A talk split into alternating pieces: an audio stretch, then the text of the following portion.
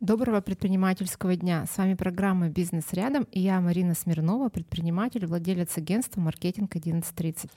«Бизнес рядом» — это подкаст для предпринимателей, для тех, кто развивает бизнес, каждый день принимает решения и идет вперед. Сегодня у меня в гостях Иван Иванов, ведущий новостей на федеральном канале «Россия-1», основатель сети семейных пекарен кафе «Мякушка». Пекарни работают с 2015 года, а в 2019 году стартовала франшиза — Иван, добрый день. Марина, добрый день. Начнем наше интервью с, со стандартного вопроса. Иван, расскажи, пожалуйста, как ты стал предпринимателем, как пришел к тому, что у тебя сейчас сеть кафе? Думаю, что надо с самого начала начать. А, родился я на севере области, до второго класса в Красантуринске ходил в школу, и потом мои родители решили переехать в город покрупнее, в Екатеринбург, больше возможностей, больше всего остального – мы загрузили, загрузили все свои вещи в грузовичок, поехали, приехали. Насколько я э, помню из истории родителей, они квартиру в Крастуринске продали и купили в Екатеринбурге. Но оказалось, что не купили. В общем, их обманули. Mm. Нас высадили, мы приехали в никуда. Армейский друг отца устроил нас э, по знакомству в коммунальную квартиру. У нас там четыре семьи жило, у каждого было по комнате, общий туалет, маленькое окошечко в этом туалете зачем-то, которое выходило на кухню. Не знаю, я помню дорожки муравьев, которые бежали по всем комнатам. Вот. А, я пошел туда продолжать учиться во втором классе. Отец стал заниматься строительством. И так потихонечку, потихонечку, благодаря его умению, труду и упорству, мы переехали уже в другую квартиру, не в коммунальную. И э, с того времени, пока мы учились в школе, отец меня и моего брата брал с собой на стройку и учил работать не только руками, но и головой, управлять рабочими, наблюдать за процессами и как все это происходит. Мы окончили школу, а, с братом стали более углубленно заниматься строительством. А, параллельно мы, конечно, получали образование, пошли дальше. Брат пошел именно по профильному, по строительному в УПИ, на строительное материаловедение. Я, как человек более гуманитарного склада ума, пошел в УРГУ. Ну, сейчас он УРФУ называется. А, параллельно, пока мы учились, мы начали брать первые объекты. Отец к тому времени заработал довольно хорошую репутацию, и у него появились такие крутые, мощные заказчики, которые платили неплохие деньги. Отец со временем понял, что ему уже не справиться. Одному с большими объемами мы к тому времени уже набили шишек с братом, и окончание университетов уже близилось к концу, и мы стали потихонечку брать свои заказы строительства складов, коттеджи потом дальше пошли и так далее. То есть весь стартовый капитал – тот, который в дальнейшем перекочевал на открытие бизнеса, он весь из стройки, чтобы было понятно, откуда деньги растут. Вот. А, ну а почему он не стал дальше реализовываться именно в строительстве? Как я уже сказал, я человек более гуманитарного склада, то есть мой брат, он прямо в этом бог. Он как отец, он все в уме просчитывает, у него всегда с собой блокнот, карандаш, он мгновенно, вспоминая все формулы из школы и университета, мог это накидать на бумажки, посчитать сопротивление и так далее. У меня с этим туго. Несмотря на то, что я понимаю все технологические процессы, я понимаю, что как устроено, такого э, божьего таланта, как у отца и брата, у меня нет. И со временем я понял, что это время, что эта работа не приносит мне такого удовольствия, какое я мог бы получать в другом месте. И я уже подкопил э, достаточно денег, чтобы выйти из этого. Я уже к тому моменту купил и квартиру, и машину. В принципе, был обеспечен. Я решил попробовать себя на поприще бизнеса. Первым, чем я занялся параллельно, пока я еще работал на стройке, это было ивент-агентство. Тогда еще интернет был не так развит, это был 8, 9, 10 годы. А, интернет-сайты еще у нас только входили в такую а, форму популярности, но она еще была относительно не развита. Соответственно, каких-то агрегаторов сайтов, которые объединяли бы и продавца, и покупателя, как нынешние, да, маркетплейсы, тогда не было. И в то же время я по кастингу а, совершенно случайно а, попал на телевидение, прошел отбор и стал ведущим. И познакомился там с другими ведущими, операторами и так далее. И через свое ивент-агентство я так неплохо их всех продавал. То есть зарабатывал, как ни странно, тоже неплохие деньги. Потом ворвался интернет, он стал вытеснять ивент-агентства, которые существовали. Люди стали напрямую с артистами общаться, и я потихонечку это дело закрыл. А, в то время я занимался единоборствами, и один из моих партнеров по спаррингу, а, это как раз был конец 10-го, начало 11 года, сказал, что сейчас очень популярно направление фитнес-клубов. В Екатеринбурге у нас их немного, а те, которые есть, они представляют премиум-сегмент. Вот. Ну, туда, понятное дело, абонементы продавались на год, и они стоили ну, немалых денег. И он сказал, что если есть возможность, то можно скинуться и попробовать открыть фитнес-клуб.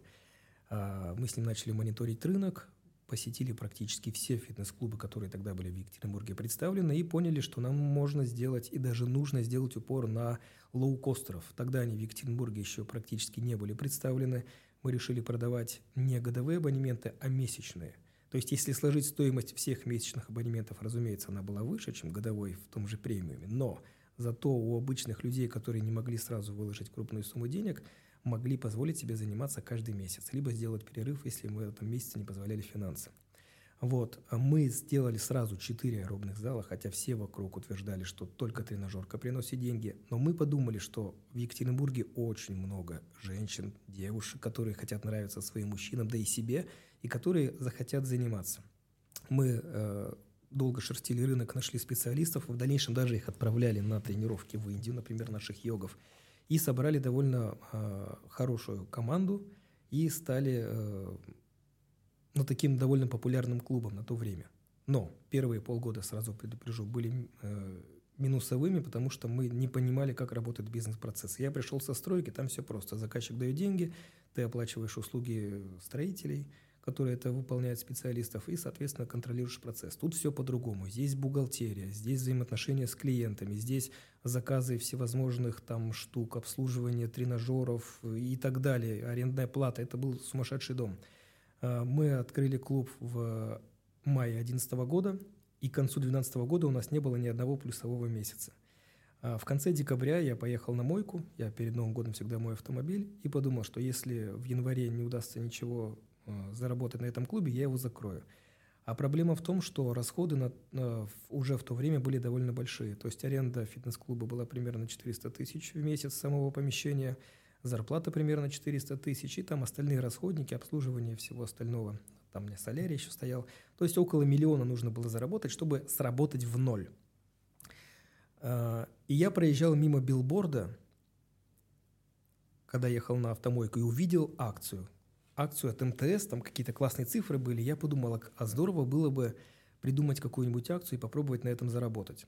И пока я сидел на мойке, я достал свой блокнот, у меня тоже всегда свой блокнот есть, накидал примерные условия акции, посчитал, хотя поверхностно, я еще тогда не совсем понимал, как это работает. А, сделал макет в фотошопе, распечатал, развесил в фитнес-клубе и сделал смс-рассылку по клиентам. Сейчас это делается просто, есть много разных сервисов, но тогда нужно было ехать к специальному человеку, выгружать ему свою базу данных клиентов, и после этого он уже делал рассылку в определенное время. И в январе 2012, я как сейчас помню, это был год дракона, а, за один месяц акция принесла чистыми, за вычетом всех расходов, 270 с чем-то там тысяч. Я такой подумал, ну ничего себе, акция это работает. Вот, и я состряпал следующую акцию – феврале она принесла всего 80 тысяч. Я тогда еще не понимал, почему. Стал анализировать гораздо позже. В марте следующая акция принесла уже почти полмиллиона чистыми. И я подумал, что вот я нащупал золотую жилу. Но э, уже в апреле я заработал всего 18 тысяч. Вы понимаете, при обороте в миллион заработать 18 тысяч, это, конечно, смешно, учитывая риски и так далее. И я стал продумывать э, акции, я стал считать, э, вымерять, каким образом, что с чем можно чередовать и на что ведутся люди. И в итоге я понял, что э, большинство людей, которые приходят по акциям, это люди, не которые хотят заниматься, увидев невысокую цену, это люди, которые повелись на цену. Максимум в дальнейшем, в течение года они пару раз появляются, и ты, соответственно, деньги зарабатываешь именно на массовости. Вот, это круто сработало. И потом я ввел э, карточную систему, я ну, создал такое облако как бы его так назвать-то, чтобы это было политкорректно, облако, ну, как бы допустимой возможности, назовем его так. По э, карте клуба ты мог покупать абонемент, например, за 2000, не являясь членом клуба, этот самый абонемент стоил 4 800. Понятное дело, что в обычной жизни 4 800 этот абонемент не стоил, но люди, понимая и видя две разные цены, угу. что надо купить карточку за 500 рублей и в дальнейшем не только покупать дешевле абонементы, но и возможность участвовать в акциях, которые я стал проводить каждый месяц. Карточка стоила 500 рублей. Себестоимость карточки на тот момент в 2012 году стоила всего 20 рублей. Угу. Я по, в, в полгода примерно продавал по 1000 карточек. Ну, за, 7, за, за 6-7 месяцев я продавал по 1000 карточек. То есть чистая прибыль только от куска пластика, угу. который дает мнимое преимущество, 480 тысяч рублей чистыми, угу. за вычетом всего остального. Вот. И эта система стала работать. И я за несколько лет э, я делал практически по две акции каждый месяц. Вот за несколько лет я придумал огромное их количество, сделал кучу макетов и заработал на этом неплохие деньги. Но что сгубило фитнес? Вернее, не сгубило, почему я из него ушел. А, проблема была в арендной плате. В договоре, который у меня был заключен с арендодателем, а, в одном из пунктов по оплате стояло условие по индексации суммы. То есть, если я начинал примерно с 400 тысяч аренды, то через несколько лет она уже стоила почти 600. Я посчитал, что мне это будет невыгодно, ну, там, в ближайшие полтора года уже, как бы за копейки тоже работать нет смысла. Я подумал, что надо фитнес-клуб выставлять на продажу и искать э, в другом месте смысл жизни, если, если хотите. Вот. Э, и тут я выставляю клуб на продажу, находится уже покупатель, причем я сразу объясняю покупателю, что э, именно бизнес-модель данного клуба построена на акционной системе. Если не будете проводить акции, тяжело будет собрать столько народу. Вот. Но люди, которые у меня купили первые два месяца акции, проводили, потом они решили отказаться от этой акции. Буквально за 2-3 месяца они влезли в огромные долги, потому что без акционной системы не сработало. А я первые полгода это прочувствовал uh-huh. в полной uh-huh. мере. И если бы на тот момент у меня со стройки не было подушки безопасности, я просто бы не вышел даже из, а, как это называется в бизнесе, яма, Угу. Яма. И, да, яма, из которой некоторые предприниматели э, не выходят не потому, что они там, не талантливые или что-то такое, а потому что им не хватило времени продержаться для того, чтобы накопить клиентуру и так далее. Не было подушки безопасности. Угу. То есть, ну, понятное дело, что все те полгода, пока я был в минусе, я оплатил сотрудникам из своего кармана. Все, что я заработал на стройке, я просто спустил, покрывая минусы. Но я это все, конечно, в дальнейшем с лихвой восполнил. Так вот, клуб в итоге через месяцев 9 или 10 закрылся – люди, э, сотрудники, кто там работал, остались без зарплаты за три месяца, арендная плата была на несколько миллионов задолжена. Ну, в общем, искали потом директора и так далее, но ни с кого ничего так в итоге не удалось взыскать. Тебе не было грустно, когда ты видел, что твой, ну, твой, твой такой ребенок, да, раз и закрылся? Ну, это, конечно, из разряда сентиментальности. Да. Бизнес это не из сентимента, но что-то, что-то отдаленное, конечно, испытывал некое сожаление. Когда ты что-то создаешь и видишь, как это идет к гибели, конечно, это неприятно. Но опять же, люди взрослые, э, они принимают ответственность за свои решения. И, ну, что я могу сказать? Я им дал несколько советов. Более того, я им предлагал коучинг на три месяца, который я, собственно, и, предлаг... и совершал на протяжении всех этих трех месяцев, пока акции длились. Два месяца, на третий они не стали делать. Угу. Вот. Хорошо, давай к пекарням. А я как раз, я как раз к ней подвожу. И именно продажа фитнес-клуба для меня послужила неким таким осознанием, что помещение должно быть не в аренде. Чтобы не было этих э, индексаций, которые в дальнейшем могут сгубить бизнес. А, охота все-таки самому деньги получать, а не отдавать их дяде или тете со стороны. Поэтому, продав фитнес-клуб, я а, на моменте строительства еще тогда в академическом районе купил помещение. Оно строилось еще примерно 9 месяцев после покупки, и потом в дальнейшем я в нем и открыл свою первую пекарню. Но когда ты покупал помещение, у тебя уже была идея бизнеса, что ты там да, в нем будешь я делать? Я искал конкретно под пекарню. Угу. Вообще идея пекарни была у меня, наверное, с самого детства. Мы с братом, ну, я говорю, мы выросли на севере. И у нас, когда мы ходили в магазин, по пути было такое небольшое кирпичное строение, пристройка к магазину, где пекли горячий хлеб. И каждый раз, когда мы проходили с братом, нам родители давали дополнительно 24 копейки, мы покупали горячий хлеб, разламывали, и пока шли домой его ели. Это у меня, э, видимо, на подсознании очень прочно э, засело, и вот в дальнейшем это выросло в идею именно пекарни. Тогда, как и фитнес в 2010-2011 году не был особенно развит, пекарен у нас было немного в городе, я подумал, что неплохо было бы попробовать эту нишу занять. Вот, э, когда помещение сдали, я начал э, туда все оборудование завозить, все просчитывать, делать э, украшения всевозможные. Соседний дом еще только был наполовину построен, чтобы вы понимали. Э, академ тогда еще только строился, соответственно, рынок сбыта у меня был не очень большой. Найдя сотрудников, я понимал, что в конце рабочего дня у меня остается достаточно много выпечки. Что я сделал? Я пошел на все строительные объекты, которые велись вокруг, поговорил со всеми прорабами, кто занимался стройкой, и сказал, что ребята, делегируйте сюда своих сотрудников после 9, после закрытия пекарни с 50% скидкой, забирайте выпечку, которая у меня остается. Надо понимать, что э, любой общепит – это маржинальность, ну, минимум 300% да, заложена. Даже при 50% скидки продажи я все равно был в плюсе. И ко мне повалили толпы народу, все рабочие. У меня выметали подчистую, я стал даже больше печь для этого, потому что днем продаж практически не было, а к вечеру приходили сотрудники строительных компаний и все забирали. Ну, а там столько мужчин работает, и все голодные. Грубо говоря, вот первое время это меня спасало. То есть с самого начала э, ну, я не ушел в минус. И это, это было хорошо. В дальнейшем, когда застройка академического уже стала такая более плотная, у нас сформировался э, костяк постоянных покупателей, и люди уже стали стабильно заходить, и мне не понадобились эти ночные скидки для угу. строителей, да и дома уже к тому времени построили. Вот.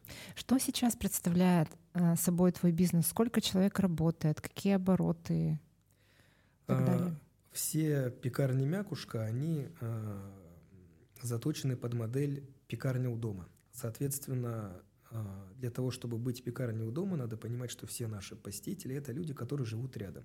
Это не центр города, где много незнакомых, совершенно случайных людей могут к тебе зайти. Это люди, которые здесь живут и, скорее всего, будут жить там долгое время. А потому нельзя уронить качество, потому нужно быть максимально внимательным и вежливым в обслуживании – а, ну и поддерживать широкий ассортимент, потому что сколько бы ты ни любил пирожки, рано или поздно даже самое любимое блюдо надоедает. Поэтому нужна ротация в витринах и нужны новинки. Вот. А, так как это пекарня у дома, эта пекарня небольшая. Ну, во-первых, это не ресторан, это не кафе в его полноценном смысле, то есть там нет официантов, но есть столики, где можно посидеть. Вот, поэтому э, на небольших объемах сотрудников много трудиться не может. На кухне это три пекаря, два пекаря, один кондитер. Это одна уборщица вечером, которая приходит, это два кассира, которые сменяют друг друга.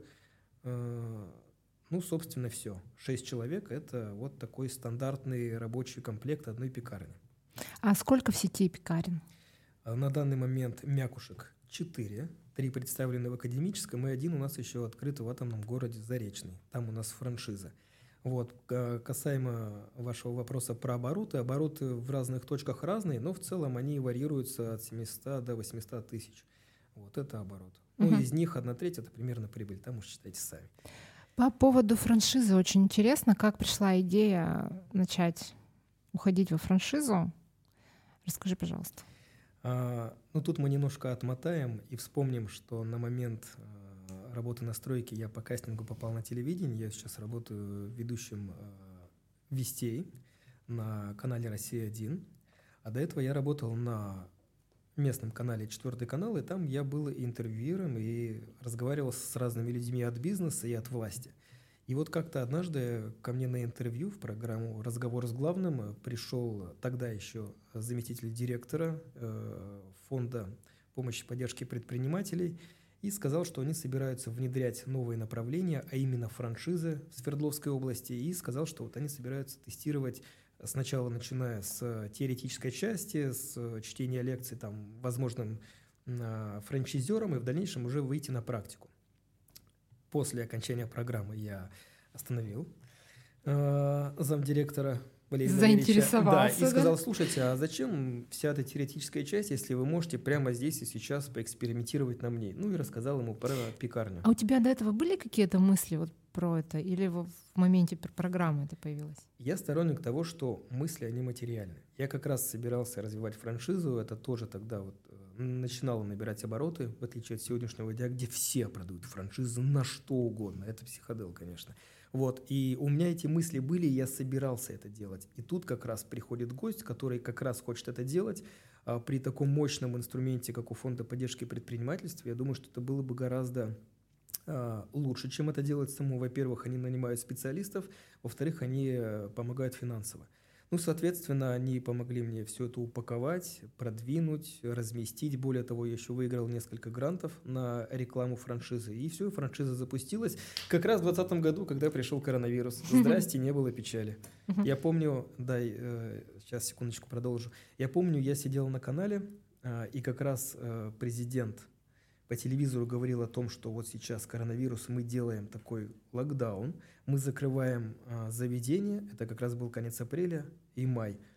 И мне, а, и, и, и там было как-то сформулировано не совсем ясно до конца вот эта вот директива о том, что а, нельзя посещать кафетерии, но как бы можно заказать с собой, либо прийти, но не заходя на территорию. Мне пришлось выставить столик к двери, одеть сотрудников в маски, и чтобы люди вот так вот через дверь, глядя, смотрели, какая выпечка там лежит на столе, и там показывали пальцем, мы их там упаковывали, передавали вот так вот из-за двери. Тогда же было непонятно, что это за вирус, как он действует до конца и все остальное. И это было очень непросто. В итоге, когда локдаун был продлен, впервые за все время существования я закрыл пекарню на один месяц и примерно две недели – все это время сотрудникам я оплатил из своего кармана, чтобы их удержать. Потому что проще заплатить, чем потом найти лояльных сотрудников. Это тяжело. С одной стороны, это лояльность, поддержка сотрудников, с другой стороны, это сохранение бизнеса, потому что рано или поздно все равно локдаун бы ушел, а поиск новых сотрудников это, это было бы непросто. Тем более надо понимать, что большинство сотрудников кухни, они э, приезжают к нам из южных стран, а во время локдауна южные страны никого нового не посылали. И это как бы вот такая двойная проблема была. Ну, то есть в целом вы э, э, коронавирус э, как прожили? В целом мы прожили хорошо. Как только появились послабления и нам разрешили в масках при соблюдении дистанции работать, в 2020 же году мы продали сразу две франшизы. Произошел некий такой отложенный спрос. Время, пока люди не могли ходить э, в магазины мощно стартанули доставки, безусловно, и при этом сейчас они очень хорошо зарабатывают. А с другой стороны, люди, которые не могли сходить и не пользовались доставкой, но хотели сами прийти и выбрать, у них произошел отложенный спрос. И они массово пошли в пекарни. В то время выручка увеличилась. И, соответственно, в момент открытия франшизы это было как раз вот такой э, пиковой волной, скажем. Как ты считаешь, сейчас рынок пекарен в Екатеринбурге перенасыщен? Я скажу так. Много пекарен в Екатеринбурге, безусловно, но он будет перенасыщен, как только это скажется на показателях.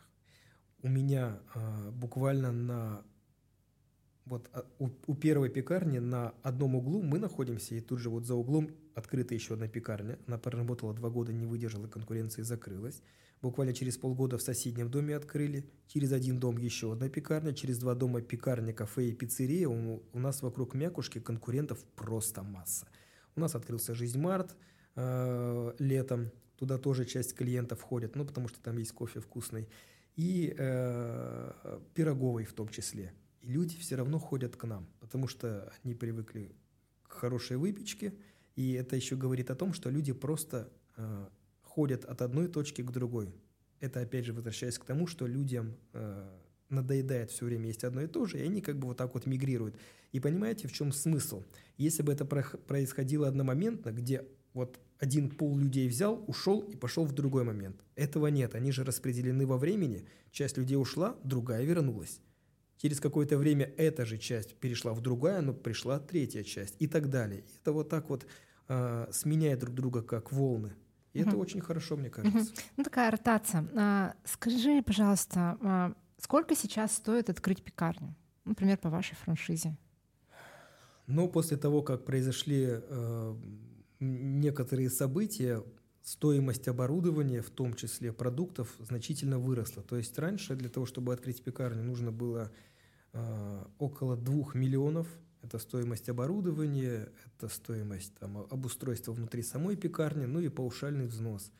Это 250 тысяч. Можно было уложиться. Сейчас, наверное, ценник чуть выше 2 миллионов. Но опять же, надо будет обратить взоры на российских производителей, э, в том числе там конвекционных печей и так далее. Но в остальном все равно все не так просто. Ну, в общем, угу. ценник примерно 2 плюс. Вот угу. Что бы ты посоветовал тем людям, которые планируют открыть пекарню, ну, либо уже открыли. Ну, прям новички такие на рынке. Ну, во-первых, надо понимать, что пекарня – это живой организм. Это не перепродажа материнских плат. Это не заправка картриджей. Это организм, который дышит. Сотрудники выгорают. А, сотрудники меняются. за пекарней нужно следить с точки зрения товара учета. Э, не дай бог, чтобы у тебя со склада не воровали. На складе должна быть постоянно продукция. Это работа с поставщиками. В общем, к чему это все веду? К тому, что э, руководство пекарней – это занятость на работе.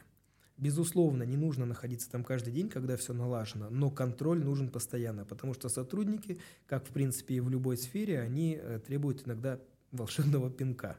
Вот. Пока иногда не подопнешь, они не начинают лучше работать. Пока это опять все не нивелируется, разумеется. Угу. Все-таки тогда про персонал поговорим. Э, сложно найти сотрудников э, в пекарню, пекарей?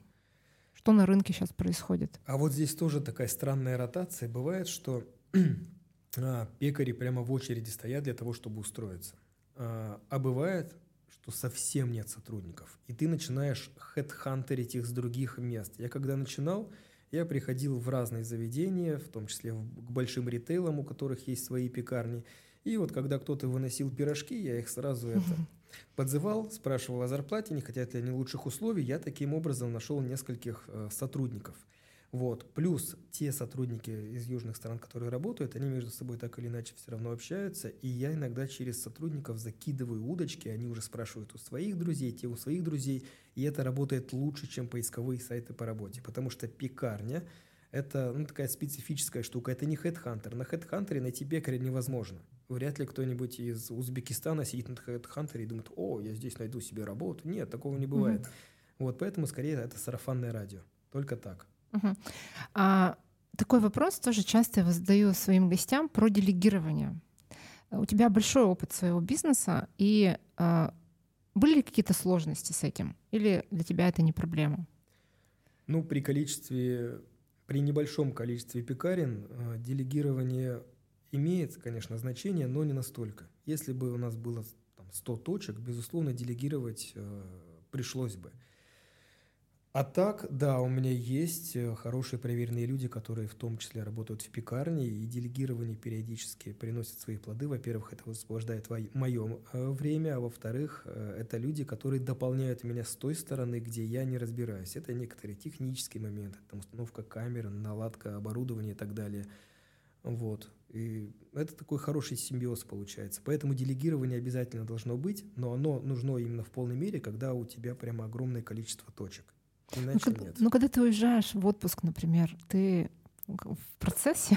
Да, сейчас, благо мы живем в 21 веке, все есть в смартфоне. Любые поставщики по WhatsApp можно заказать, оплатить можно онлайн-банком любые счета. Раньше, когда я в фитнесе еще был, я, например, куда-нибудь в Камбоджу улетаю, да, и мне нужно было заранее продумать, как на сайте у меня появится эта сделанная в фотошопе картинка. Поэтому я все это загружал на флешку, э, спускался в зону раздачи э, интернета, садился на английской клавиатуре, вспоминая, где русские находятся, набирал текст, все это опубликовал, было тяжело. Сейчас нет. Все есть в смартфоне, несложно. Наша любимая рубрика наших слушателей постоянных про ошибки. Угу. Поделись, пожалуйста, факапами, которые тебя научили и сделали сильнее. Ну, разумеется, ни один бизнес без факапов не бывает. Если, например, отмотать немного назад, вспомнить фитнес-клубы, я тогда еще совсем этого не знал. Но, а, как вы знаете, в фитнес-клубах играет музыка, да, там показываются клипы и так далее. И вот как-то однажды ко мне, меня там даже не было в этот день в фитнес-клубе, зашли представители РАО, это Российское авторское общество, и э, с представителями прокуратуры. Сделали замеры, записали, какая музыка играет, и потом на следующий день ко мне пришли представители и сказали, вот вы нарушаете законодательство, тут нужны отчисления э, исполнителям, аранжировщикам, э, авторам текстов, там прямо целый огромный пункт, и это еще сколько не успели намерить. Если бы они там целый день стояли, мне кажется, я должен был бы всю жизнь. И на несколько миллионов штраф.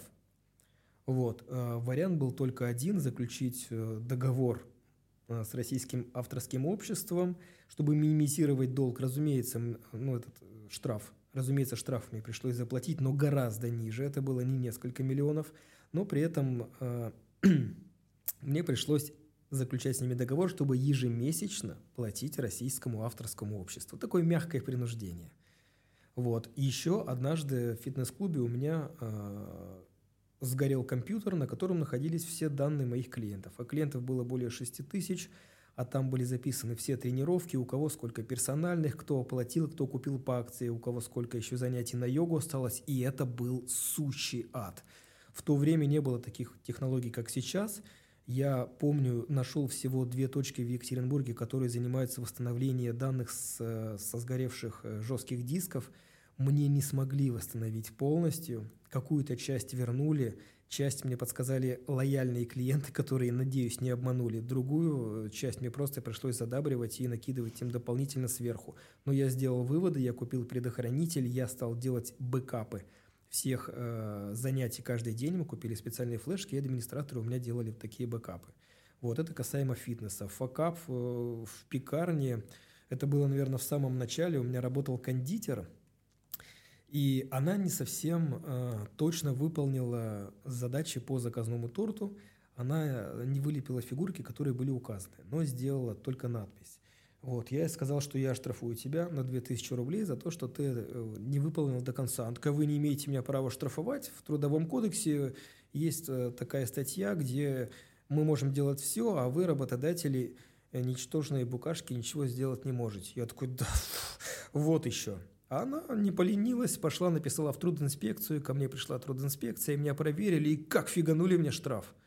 Вот. Я после этого сделал очень большие выводы. Я стал максимально иначе, скажем так, прописывать трудовые договора. Несмотря на то, что в законодательстве есть такое понятие, как штраф, я просто оставил там некоторые моменты лазейки, которые существуют, а именно выплаты премиальных и так далее, из чего я мог бы, грубо говоря, это вычитать но э, вот эти вот судебные тяжбы, они оказались очень неприятными и очень недешевыми, поэтому вот тут надо быть очень внимательно. С сотрудниками надо держать ухо востро. А что тебя в сотрудниках раздражает? И какие качества ты ценишь максимально? Ну, я думаю, что любой руководитель так или иначе сталкивался с тем, что о нем говорят. Вот. Иногда это доходит от третьих лиц, иногда ты сам совершенно случайно слушаешь, когда заходишь там. Обсуждаем. Кто-то да? говорит, да, и, и чего ты только о себе не узнаешь. Вот. А, ну, это нормально, я считаю. Раздражает меня, это, наверное, даже не раздражает, раздражает больше непунктуальность. Хотя среди моих сотрудников, я думаю, что все пунктуальны. Но если бы был не пунктуальный, я бы, наверное, задумался об увольнении. Вот. А что нравится? Ну, нравится исполнительность, нравится работоспособность, нравится креативность. У меня классный кондитер, который предлагает периодически новую выпечку, и это классно.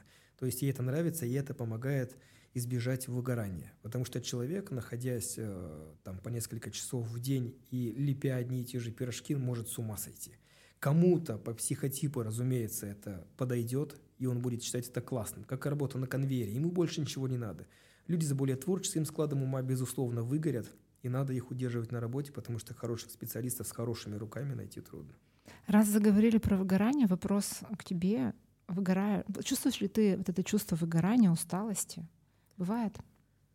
А, нет, объясню почему. Потому что моя работа разноплановая. Я сегодня, например, веду новости, да, причем новости всегда в прямом эфире. Это адреналин. Адреналин не позволяет выгорать.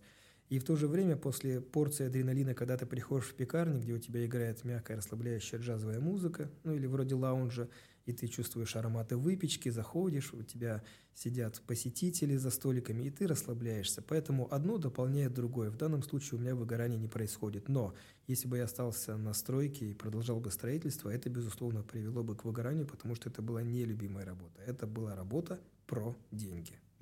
Скажи, а работа на телевидении тебе помогает э, в бизнесе? Ну, ну медийное лицо, да, люди безусловно. приходят к тебе, наверное, в пекарню. Многие клиенты смотрят телевизор, которые к нам ходят, они знают меня в лицо, потому что видят меня в кадре, и они э, специально иногда приходят для того, чтобы пообщаться. Прикоснуться к э, звезде. На, ну, я бы не сказал, что к звезде, но вот к человеку с с того, скажем так, э, с той стороны экрана, да, у нас э, иногда про проходят дни С, дни семьи так называемые, в которых мы с мамой выходим вместе с э, продавцами, кассирами работаем, я варю кофе, мы там достаем пирожки из витрины и разговариваем вместе с нашими гостями, и это очень круто, очень много людей приходит, и они это любят. Это классный отклик, и это еще раз э, помогает не выгореть. Ты сам работе. кайфуешь, да, от этого? Я это люблю. Ну, во-первых, я кофеман, и э, я специально закончил курсы баристы, научился варить кофе, разбираться в кофе. И мне это нравится. Ну и, соответственно, когда ты видишь, что людям нравится, это хорошо. Хотя клиенты бывают привередливые. Угу. Есть ли у вас, у сети Пекарин, какой-то социальный проект? Или, может быть, просто идея, как сделать мир лучше, и вы ее реализовываете? Наши пекарни поддерживают э, социальное такси. Это такси, которое помогает людям с ограничениями э, возможностей по здоровью добираться до каких-нибудь мест, там, по делам, в театры, в кино или так далее. И каждый месяц э, с продаж э, определенный процент, о котором мы договорились с компанией, вот, он называется «Живи, малыш», мы перечисляем к ним на расчетный счет. Это, ну, наша помощь. У меня есть такой вопрос, который э, мой, да, а, такой из глубины души. Мне всегда было интересно, куда, куда вы деваете выпечку и хлеб, которая не продалась, например? Куда, куда это уходит? Дело в том, что когда я просчитывал бизнес-модель, я, ну, во-первых, я дева. Не знаю, верите в знаки, в знаки зодиака или нет, девы, они педанты. Они кропотливые, щепетильные занудные. Просто с ума бы сошли, если бы мы вместе работали. Так вот, я просчитал, когда строил пекарню, каждый миллиметр в стройке, чтобы все было максимально оптимизировано. И также каждый грамм муки. У меня ничего лишнего нет. Все а, заказы на кухню формируются, исходя из погодных условий, дни, дня недели, Э, времени года, э, покупательские способности в определенные дни недели и даже по времени. Поэтому у меня отпечка не одним большим пластом. В течение дня я отпекаю маленькими порциями. Две позитивные положительные составляющие. Первая выпечка всегда свежая, хотя сколько мне пришлось воевать с сотрудниками, с пекарями, им же не хочется это постоянно тесто заводить, делать, ну, начинки отдельный человек делает, заново загружать печки, все это печь. Но я это переборол хорошей зарплатой. Ну и второе, соответственно, это минимальное списание. Это минимальное списание, потому что мы все отпекли в нужном количестве и продали, а мы знаем уже, сколько людей едят. И вот то, что совсем чуть-чуть остается, ну, у меня большая семья, вот. Съедайте. Все любят есть, да, и как бы, ну, на самом деле списание минимальное. Я не трачу на это каких-то там баснословных денег. Скажи, приходится ли тебе, ну, то есть ты говоришь, вы кушаете, да, то, что вы пекаете, не страдает ли фигура? Ну, ну слушатели Приходится меня, меня пробовать, не видят, да. Да, но самое сложное, вот это самое смешное, самое сложное в моей работе именно в пекарне, даже не просчет финансовые показатели и так далее, а именно брокераж. Брокераж — это тест продукции на органолептику и на все остальное. Сам это делаешь, да? Да, конечно. Я прихожу, разламываю пирожок, смотрю на текстуру, которая, ну, например, пирожок с луком и яйцом, да. Мы когда начинали делать, мы яйца терли на терке. Вот, а потом мне жена как-то сделала э, тоже пирожки, но она яйца порезала. И они оказались такими вкусными. Я пришел, говорю, все, надо яйца делать э, кубиками. Вот. И каким э, размером там лук нашинкован, да. Я прихожу, разламываю, смотрю, чтобы это все было удобоваримо, красиво, и чтобы были небольшие куски и не маленькие. Нюхаю, чтобы это все было э, приятно пахло, пробую, разумеется, чтобы с солью было все хорошо, ну и на внешний вид. Вы же понимаете, что если у вас там около 10 наименований только пирожков, то чтобы их не спутать в витрине, угу. у каждого пирожка должен быть отдельный защип. Угу. Поэтому мы каждому пирожку придумали защип. Там с капустой сверху защип, с луком и яйцом боковой – там у пирожка с картошкой вообще квадратной формы и так далее. Угу. Ну, то есть приходится пробовать. И... Приходится пробовать, но я не фанат еды угу. в принципе. Я ем очень немного. Благодаря этому, наверное, я как-то форме себя держу. Угу. У нас э, наша программа уже заканчивается. Напоследок хочется какие-то впечатления последние услышать. Э, возможно, фильм, который ты посмотрел, э, не знаю, книгу, Книги. которую ты прочитал, либо путешествие. Очень люблю читать, читаю каждый день, читаю по многу. А, буквально на днях закончил читать а, роман Юкио Мисима, это японский автор, называется «Жизнь на продажу». О человеке, который а, разочаровался в жизни, хотя зарабатывал хорошие деньги, работал на крупную японскую корпорацию и просто решает покончить жизнь самоубийством. У него это не удается, и он решает, что пусть кто-нибудь распорядится его жизнью, и в конце он обязательно должен умереть. Он выставляет свою жизнь на продажу, и к нему приходят разные люди на протяжении всего романа, которые покупают его жизнь и дают ему такие задания и дела, что, по сути, он должен в конце этого дела умереть.